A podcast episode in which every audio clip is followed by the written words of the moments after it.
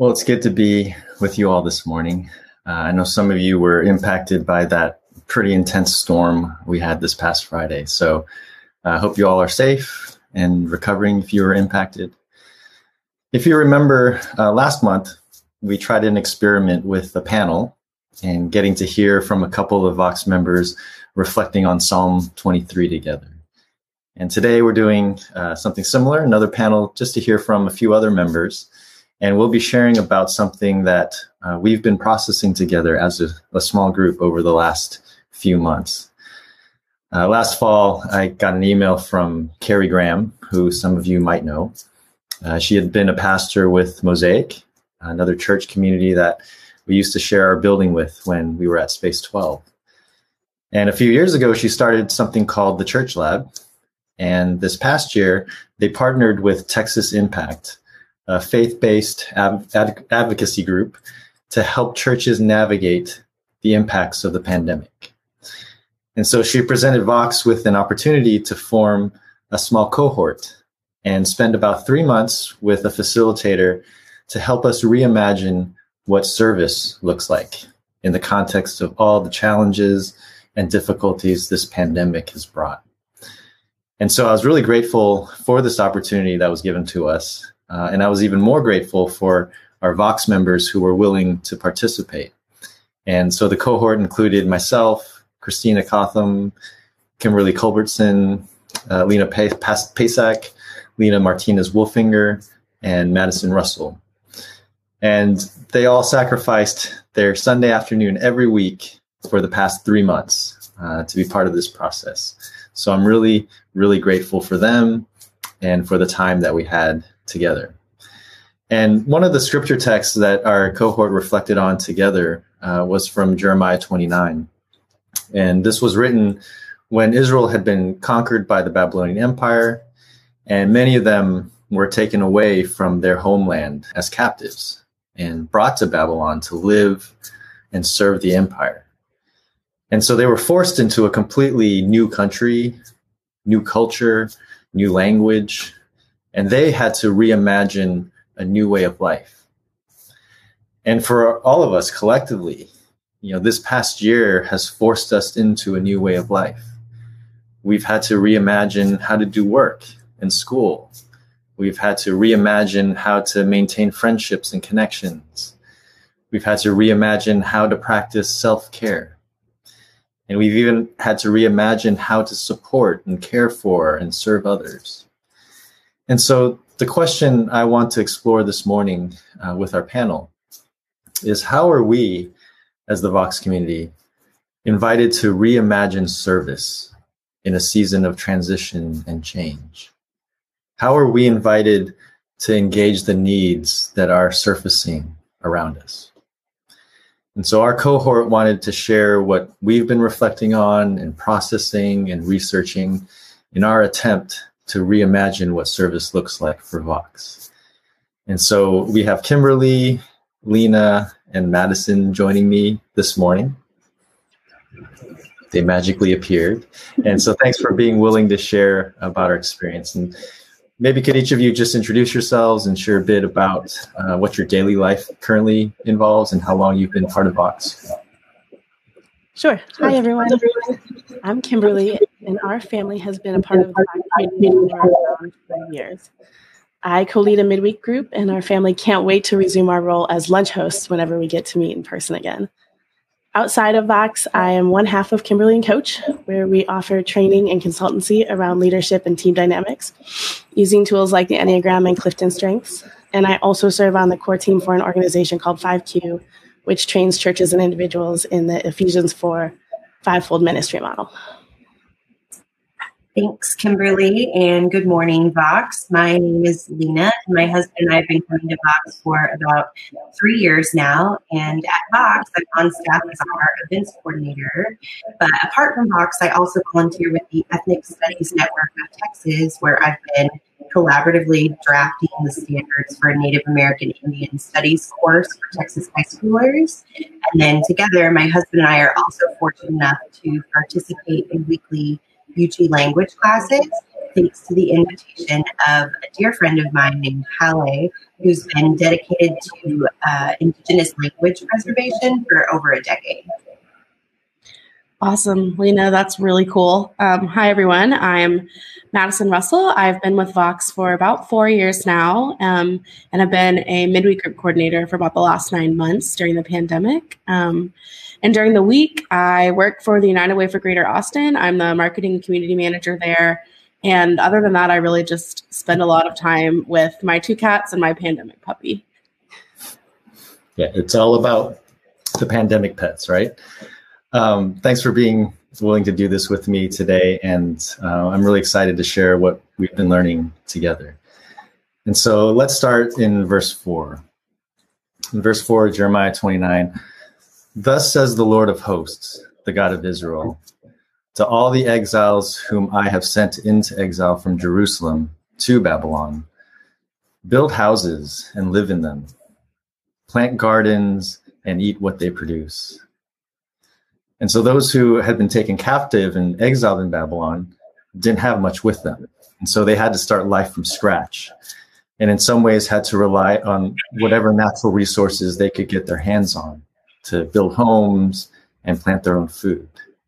And so as a cohort, uh, the first phase of our time together, uh, we were invited to reflect on our existing resources as a community. You know, one of the images that the Church Lab invited us to reflect on was our pantry. You know, at the beginning of the pandemic and lockdown, when everyone was making irrational runs on toilet paper and shelves were empty in the grocery stores, you know, many of us started going through what was left in our pantries and seeing how creative we could get with what we had. And so the question we were asked was, you know, what, what does Vox currently have in resources that were already sitting around? And so for each of you, um, you know, what did you observe about our community and the resources that we currently have in our, you know, metaphorical pantry? Yeah, well, I think I, I could jump in first here. Um, you know, I think we all know that Vox is made up of four key components, which is liturgy, formation, community, and partnerships. And a lot about reimagining service is, you know, is that tangible action side. Um, and so I think, you know, like Wei said, um, part of what, you know, we did as a committee was to take inventory of our strengths, both tangible and intangible, to identify areas where reimagining service would be the most possible. Um, and for me, What, what really shaped my perspective um, of this whole process was that in July of last year, I was invited to sit on Vox's partnership team. And so that kind of participatory lens is, is really how I viewed this project. Um, as a pastor's kid, I attended a lot of churches over the years, and I've participated in a really wide variety of, of missions. And I've seen like a lot of the good, the bad, and sometimes the ugly. Um, but I'm really, I've been really humbled um, to be participating in Vox in this way, um, because the partnerships team really takes an intentional approach to serving the community. Um, it's really nice to be at a church uh, where empowering and not othering is so ingrained in the fabric of who we are. You know, as a marketer, um, language really, really matters. And so I really appreciate the branding um, of our action arm of the church as partnerships rather than missions.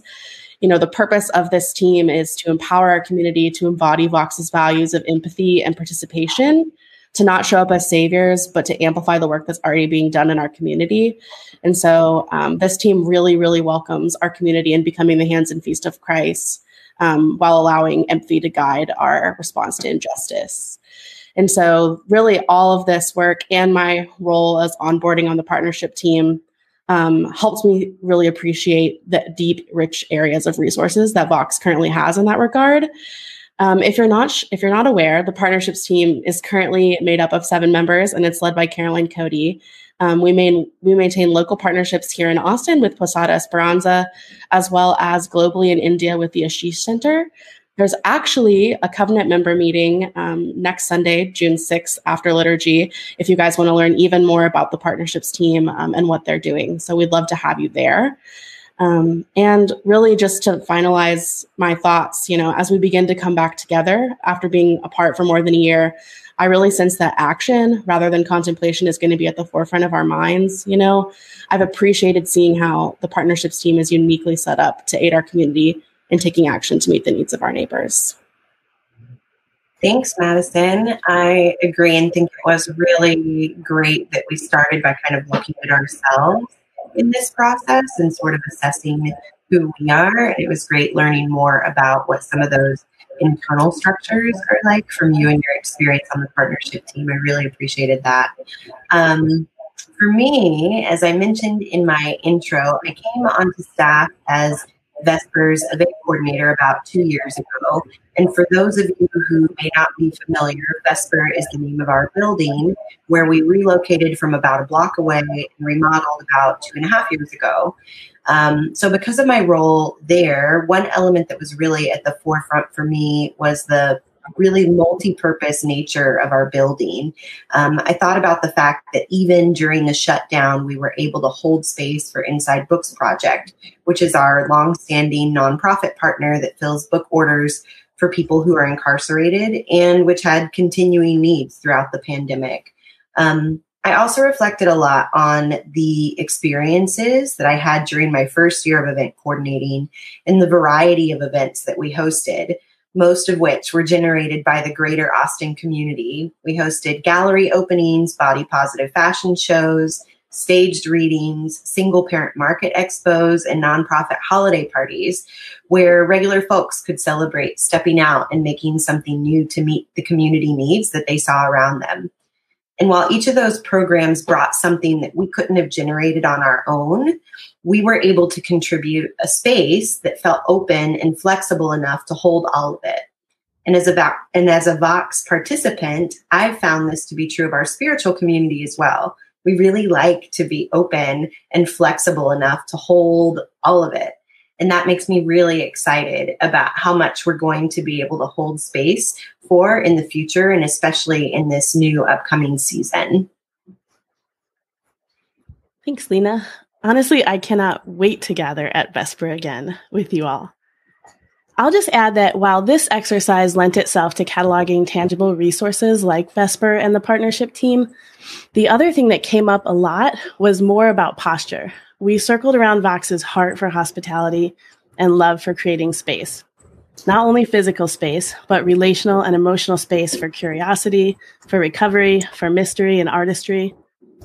Our church does this in a lot of intentional ways, from using accessible language in our services to the art that welcomes people as they enter our space, to our six Vox values.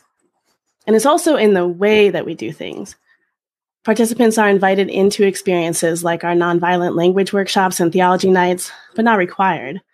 Everyone is invited into our liturgy, the work of the people, and art and beauty are incorporated into our rhythms for service and community events. So we are swimming inside the ideas of openness and hospitality, and that is part of what shapes us as a community. Personally, our family has been a part of a lot of churches, and this sense of Vox's posture is a huge part of why we are here at Vox. We visited with a friend and sat in the back of Space twelve. We were both physically exhausted after a medical trauma and church exhausted after some shenanigans, and we were not looking for a new church home. But that morning, Gideon came right over to us and introduced himself during the passing of the peace, and we didn't realize he was a pastor until he got up to give the homily.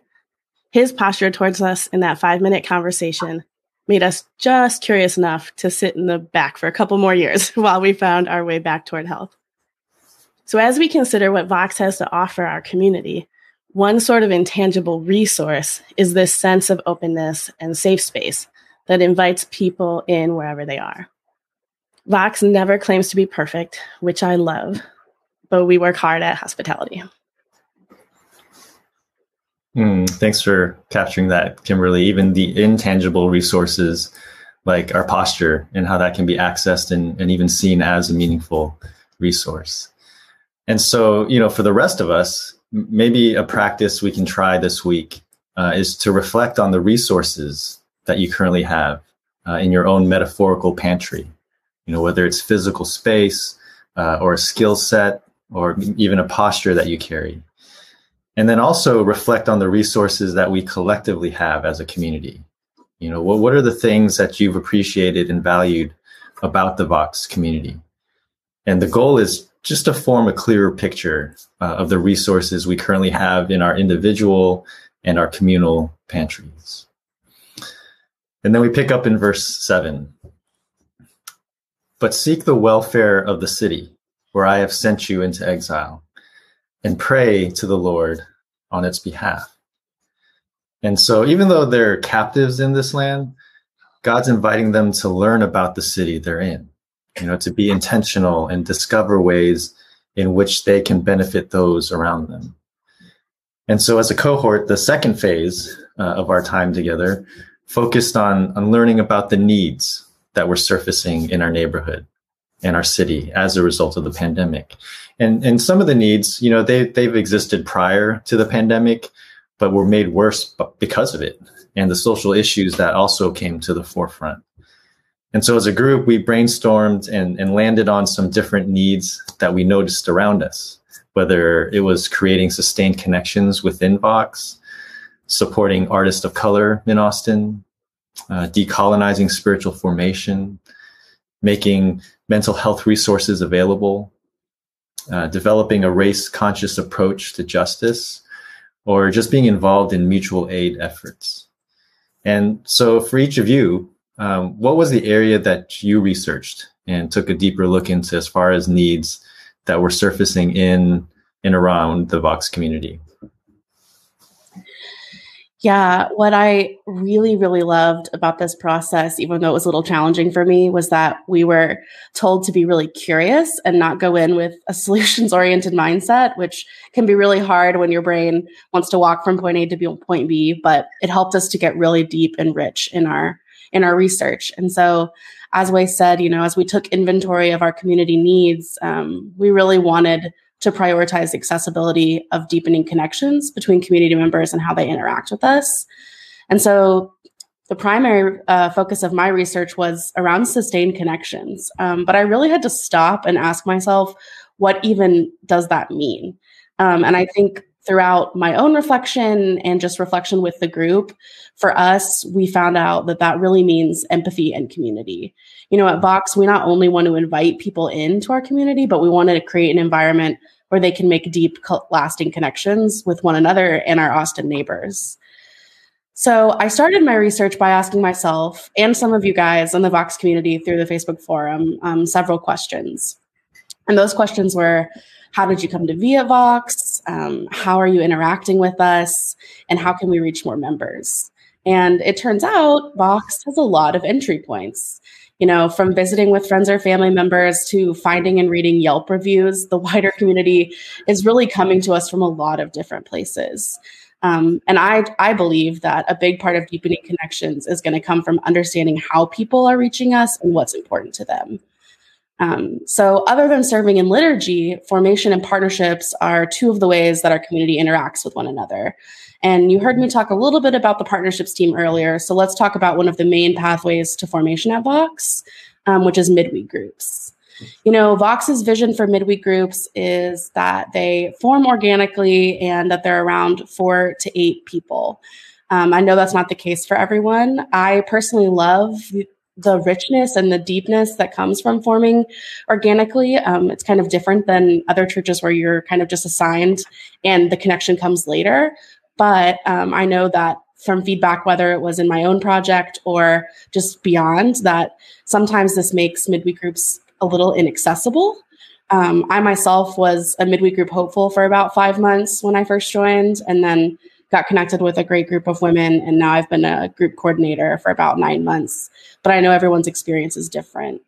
So because of this project, because of this feedback, and because of that desire that we really feel for deeper connection after such a period of intense isolation, one of our main goals is to try and reset um, our access points to the community so that we can co- provide greater accessibility to connection at Vox. So be on the lookout for a survey link where you can give feedback and just figure out um, how we can better get involved with you guys and meet you where you are. Awesome. Thanks, Madison.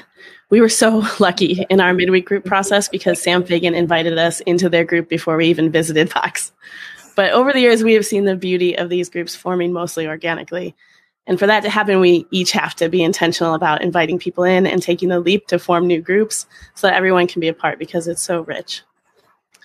Well, for my part, um, when we first started discussing this project, we were processing the racial trauma inflicted a year ago during the police murder of George Floyd. All these months later, we are still meeting virtually, and our city and country still have a long way to go. So as we considered the needs of our community, we really wanted to bring a race-conscious approach into Vox's efforts around justice and care. As a church, we've responded when possible to create space for this conversation in a number of ways. Through our stated value for diverse voices, by facilitating conversations to process traumatic news, and addressing racialized events in our Sunday gatherings, rather than just moving on with the regularly scheduled program. And we've had the privilege of hosting events like the pre-pandemic Front Porch Gathering, where we discussed in depth, and for some of us, really understood for the first time, the very real effects of gentrification in our neighborhood. But in some ways, these actions have tended to be reactive to trauma or simply to the opportunities that present themselves, which begs the question, are there ways that we can be more intentional and proactive when it comes to matters of race? Well, as a church that began, we began as a Chinese church and have over the years had varying levels of racial diversity and community involvement. We also exist in a historically Black neighborhood with a rich history, and part of that history involves racial and social injustice. And of course, racial tension is in play in the current realities of our neighborhood as well, including gentrification, policing, and politics. I think that being a good neighbor in this neighborhood may begin with integrating the story of East Austin and the story of Vox and growing in our communal understanding of our neighborhood, preferably through partnership with local organizations like Black Austin Tours or U T's Division of Diversity and Community Engagement. Being authentically in our own story and being a force for good in this neighborhood may require a more intentional strategy around how we as a community engage the conversation around race, justice, and community needs. In this process, we also researched some options for educating ourselves around racial justice and racial reconciliation. Are there steps that we can take as a church to create space for listening and learning around racial trauma and strategic advocacy? And as we step more fully into this work, how can we care for the people of color in our community as we do? We know that these kinds of conversations can be especially heavy for people of color who are already navigating trauma, and we want to stay conscious of that as we choose our next steps. And just to name the elephant in the room, our church is around sixty-five percent white. So for those of us in that demographic, are there intentional ways that we as a community could step into a more intelligent allyship? So as we move forward in this space, we are asking the question, who will be our guides? A couple of organizations we've looked into are Be the Bridge, which offers a guided study for intentionally diverse groups, as well as material for just for white allies or for people of color. And the Allender Center, which has just begun some work to facilitate healing around racial trauma. Now we're interested in seeing what resonates to you, our larger community, around how we engage the topic of race. We know that there is some inherent tension in this conversation, and it may even feel easier some days to back away from the discomfort of it. But it is vital and important work. So be on the lookout for opportunities to step into the conversation via some upcoming listening circles. Thanks, Kimberly. Thanks for speaking about this really critical but also challenging need. I'm uh, really looking forward to strategically engaging this really multifaceted work alongside you.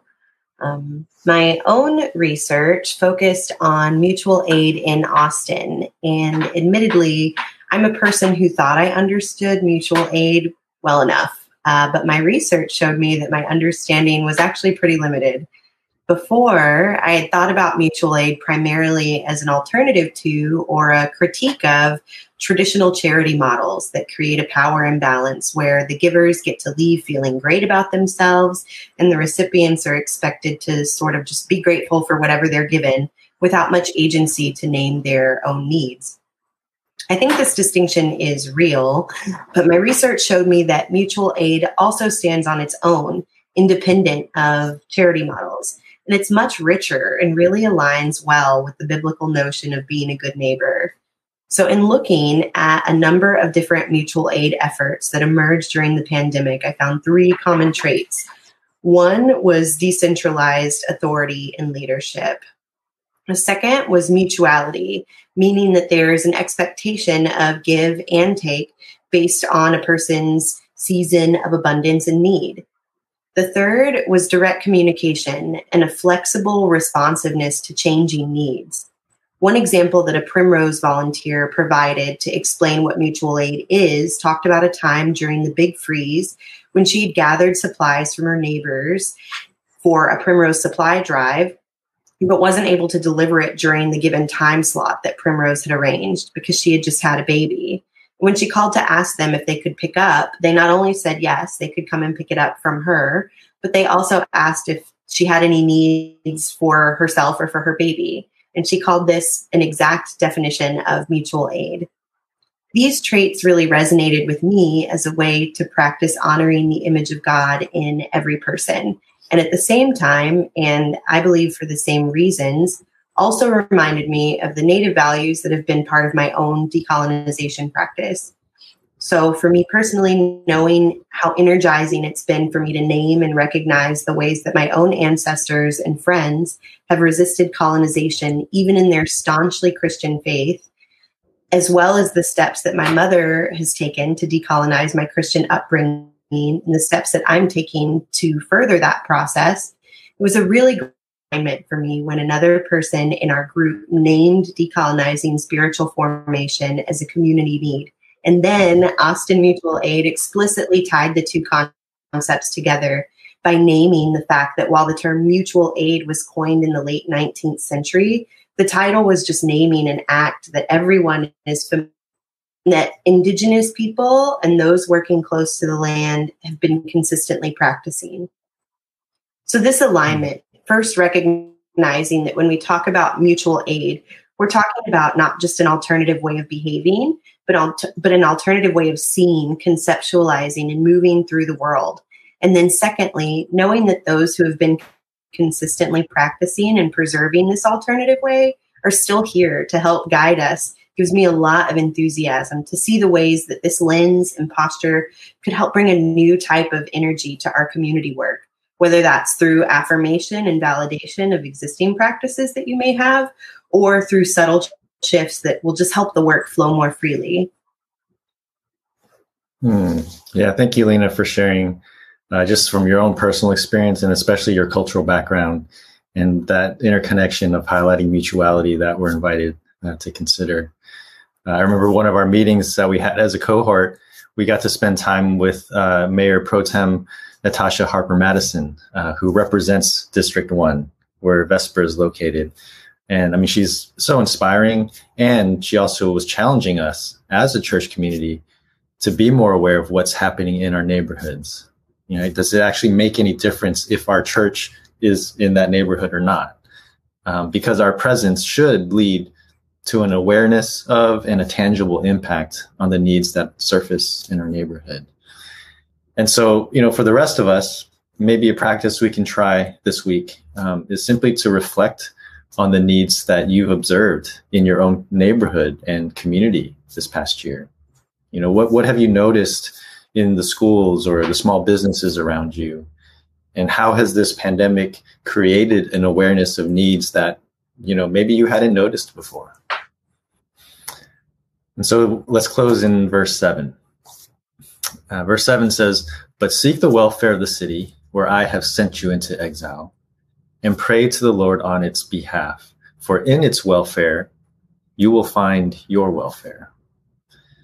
And so this invitation to look for the welfare of the city we live in uh, is in the context of mutuality. You know, our well-being and the well-being of our neighbor and city are interconnected and based in mutuality. And that's the value and direction that we're invited to lean into more fully. And as a cohort, our last phase of our time together was focused on finding the alignment between what our resources are in the pantry and what the rising needs that we've observed. And we were looking at where are the places where there's alignment and we can bring and we can begin to work towards mutuality. And so one last question for you all. Um, you know, what are the glimpses of hope and invitation for the Vox community that this cohort process has offered you? Wait, I really love that passage, and it resonates so deeply when I reflect on our cohort over these past few months. Because for me, there are a couple of things that have brought me a lot of hope. And the first is that everything has just eddied around neighboring. How do we as individuals, as well as a community, be the kind of neighbors that point to the goodness of God?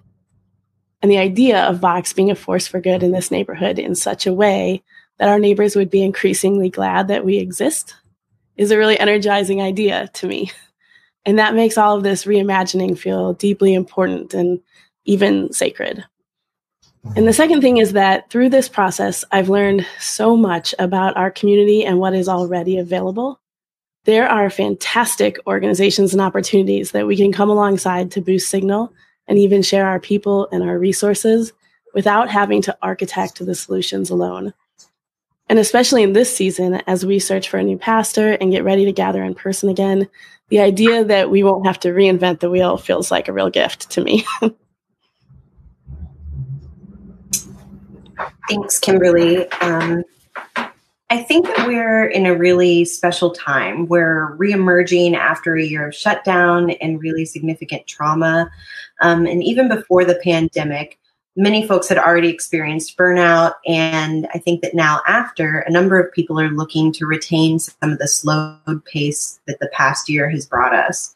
But at the same time, other folks may be looking to dive into something experiential right away because we just lost a lot of experiences over the past year. We have such a mix of people at Vox, and it's such a mix of needs in our community right now, uh, from folks who've been here since Vox's inception to the people who've only ever joined us online.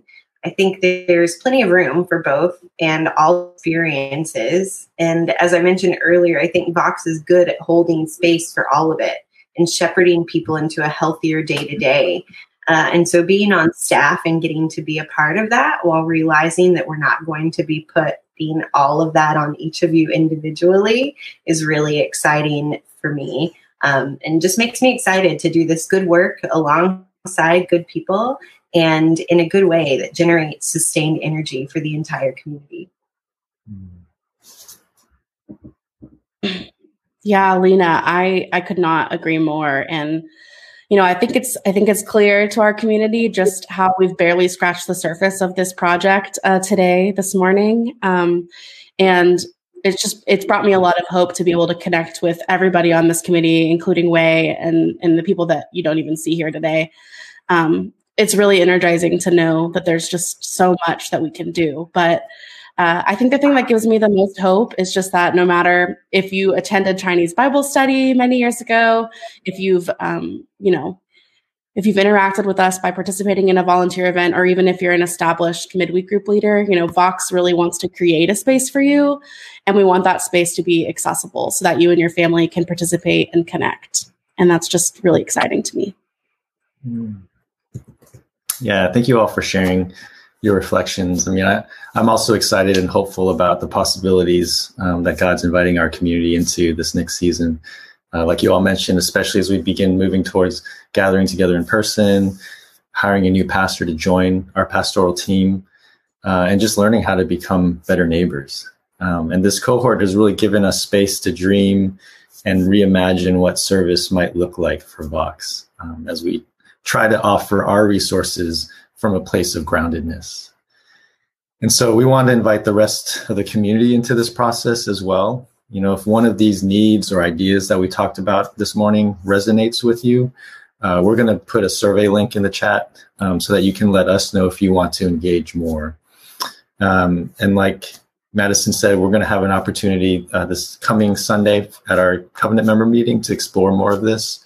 And as Kimberly mentioned, we're going to hope to have some listening circles later this year uh, to explore what Vox's invitation is in becoming a better neighbor. And so I really want to thank you all, this panel, uh, Kimberly, Lena, and Madison, and as well as Christina and Lena um, Pesak, who were also part of this cohort, just for the time and energy that all of you have put into this process. I mean, every Sunday afternoon for the past uh, like three months, you know, we've spent together on Zoom, because I, I know we all love more virtual meetings. And, you know, shout out to our facilitator, uh, Janelle D'Alessandro, who walked us through this entire process as well. And so, Vox, let me leave us uh, with this prayer as we reimagine what service might look like for us. God, who sustains us in generous and timely ways, may we recognize the resources that already exist within us. Jesus, who empathizes with us and knows our hurt and pain, may we become more aware of the needs of those we encounter. And Spirit, who offers us discernment to re- reimagine service in a new way, may we seek the well-being of our city as a way to experience our own well-being. And so we ask all this in the love of God, our Creator, the empathy of Christ, and the mutuality of the Spirit.